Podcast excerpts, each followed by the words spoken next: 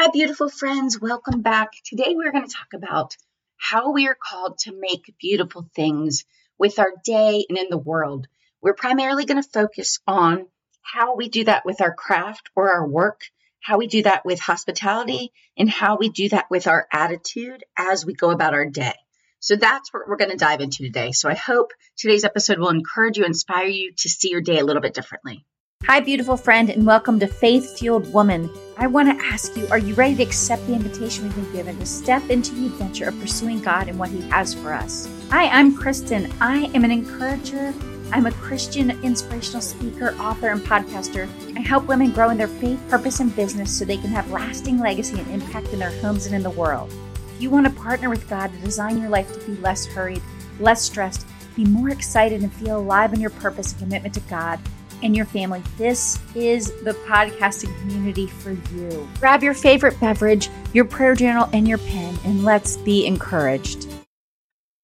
So, I think the first example of making, right, or creating is that God created the earth and everything in it. And all you have to do is look around you and observe, notice, and you'll see all the creativity that God used to make things the different flowers, the colors, the shapes, the animals, the colors in the animal kingdom, just so many things, you know, how our bodies work.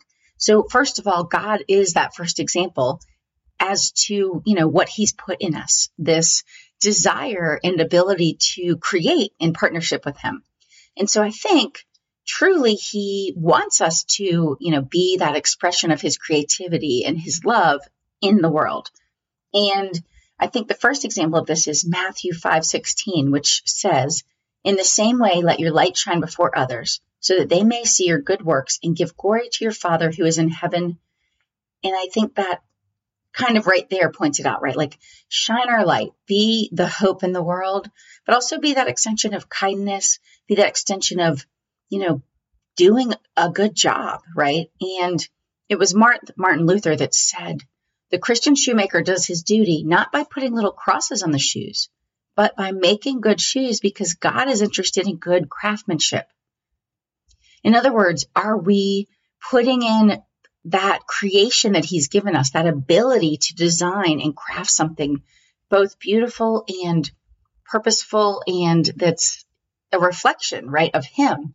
And then, second, is that we take pride in our work, right? Because he's given us this ability to be a crafter, if you will, in some way.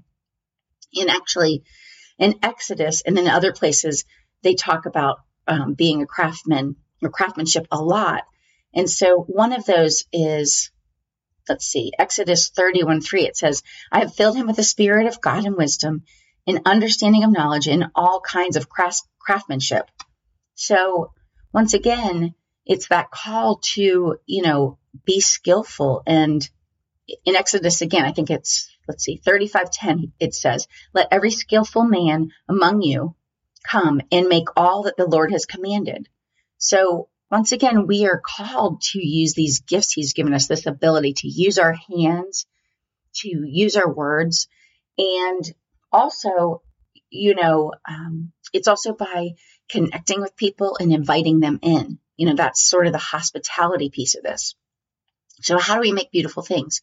Well, one, it's about how do we approach our day? Do we show up into our day and realize that all the little things we're doing for our family and in our workplace, the way we're connecting with people, that we remember that it's service, that it is, if we do it out of love, if we do it with a good and joyful attitude, that one, we're then giving glory to God. We are um, showing him that respect in what we're doing. And it also means we're we are respecting what we're doing to slow down enough to actually make it an act of love, whether that's making dinner for our family or whether that's cleaning up or whether that's doing our craft like writing or singing, painting, or counseling others or whatever your your craft or your job is. And so what I like that Jen Schmidt says about hospitality is this. Hospitality is different. Biblical hospitality offers our best to Him first, understanding that our best to others will then fall into place. You're here. I've been waiting for you.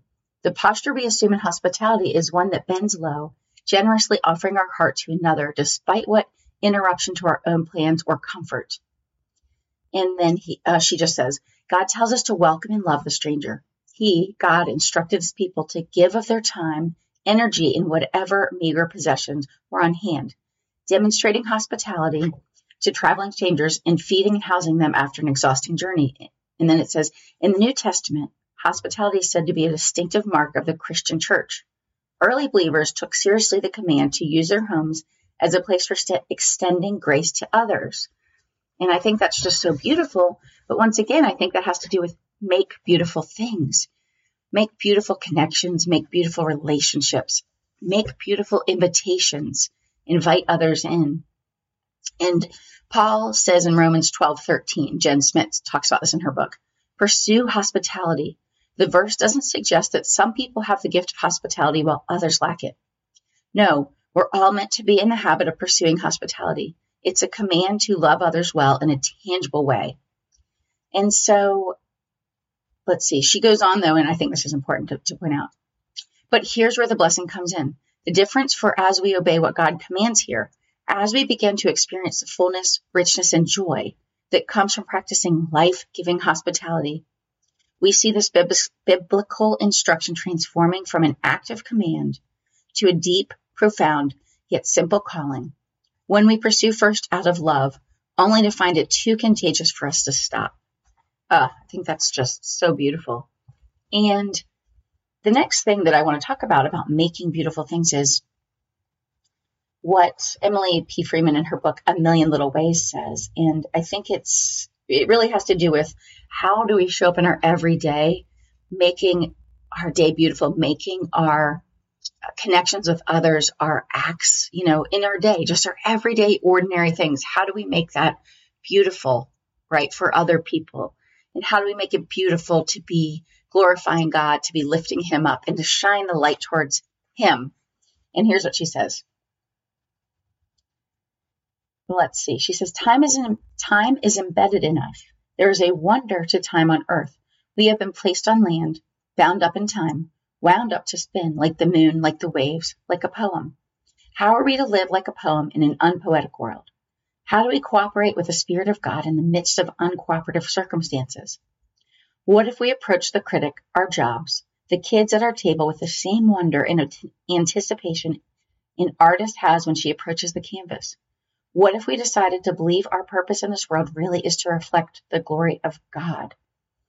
Would we begin to see ourselves as wildly free, to approach the universe, the meal plan, the work project, the yard sale, our neighbor, the roof leak, the doctor's appointment, the eternal destiny of our children, to approach it all with a wide eyed wonder, with an edge of your seat breath, with an expectation that any minute God will show himself in a way that we have not yet seen. And he'll likely do it through us. When we embrace this, embrace the beauty of our design, when we recognize that He has made us to be unique expressions of Himself, when we receive the gifts He has equipped us with and have the courage to pour them out, we worship. What else would it be? Dare to get a sense of yourself in the world as you live and breathe and are. If it's true that in Him you have your being, in Him you move and exist, then you have value and weight. Not the kind of weight you want to lose and get rid of, the kind that makes it possible for you to move into the world with courage, security, and as if you know you have something to offer and where your life comes from. The deepest truth we all we are all to reveal is the full glory of God, no matter how we feel, who we're with, or what's going on. Today, as we face our dishes, our proposals, our classrooms full of the future, as we sit to create, to write, and to live on purpose, may the promise of growth outweigh our fear of stumbling. And she ends the page with this May we remember how swiftly perfect love drives out fear. May we know what it means to make art with our hands, in our souls, with our lives. May our thousand brilliant excuses spin around into one brilliant act of belief. My gosh, I don't know how you could say it more perfectly than Emily's words on that page.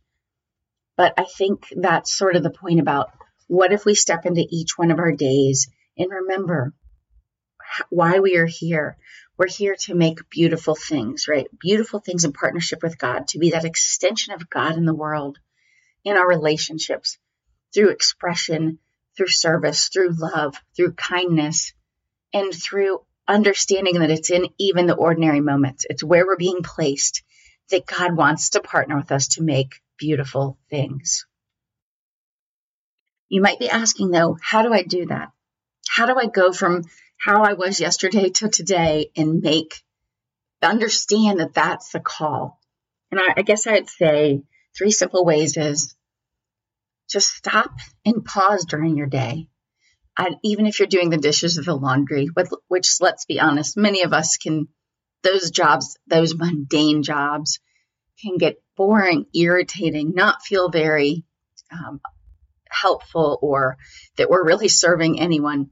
But if we do it with a, that good attitude, you know, with a joyous heart, you know, sing a song, put on the radio, remember that it's just a, a small, tiny act of service, right to our home, to the people that live in it. But when we do that, when we show up with a joyful heart, and we pause when we're not, when we're rushed and we're hurried, we pause. We say a little prayer or we take a minute to get centered.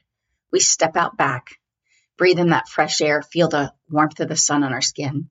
When we do that and then we reset go back about our day, this is how we can step back into it, remembering what we're here to do, even in that moment.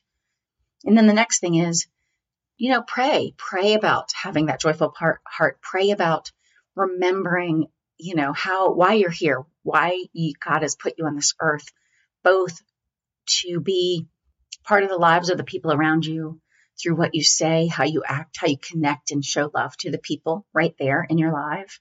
And then I think the third way is keep finding ways to be inspired and motivated in your life. So that can be remembering a favorite scripture. It can be reading authors or listening to podcasts, or maybe you have certain quotes that just lift you up. They inspire you. Read those. Keep reminding yourself, but in other words, keep filling yourself up with things that encourage you. For me, reading Christian Christian inspirational books. I mean, I read lots of books, business books, books on creativity, lots of things, but those in particular really put things in context for me. They speak to me in a way that other things don't. You know, even the Bible sometimes it, their words, their breakdown of something, it helps me to put it in a new perspective. And so get in you know, get around people, right, that are living the way that you wanted to live as well. Until next time, I hope you have a beautiful week. Thanks again for listening. And if you would like to be encouraged and lifted up, I have a seven day encouragement challenge. If you'd like to sign up, go to faithfueledwoman.com and just enter your email address, and you will be sent seven days of Christian encouragement and inspiration to your inbox. Thanks again for listening to Faith Fueled Woman. If you enjoyed the show, we would love it if you would share it with a friend. And if you would leave us a rating and review on Apple Podcasts because it helps us get discovered by more people to spread more hope in the world. Thanks again for listening in.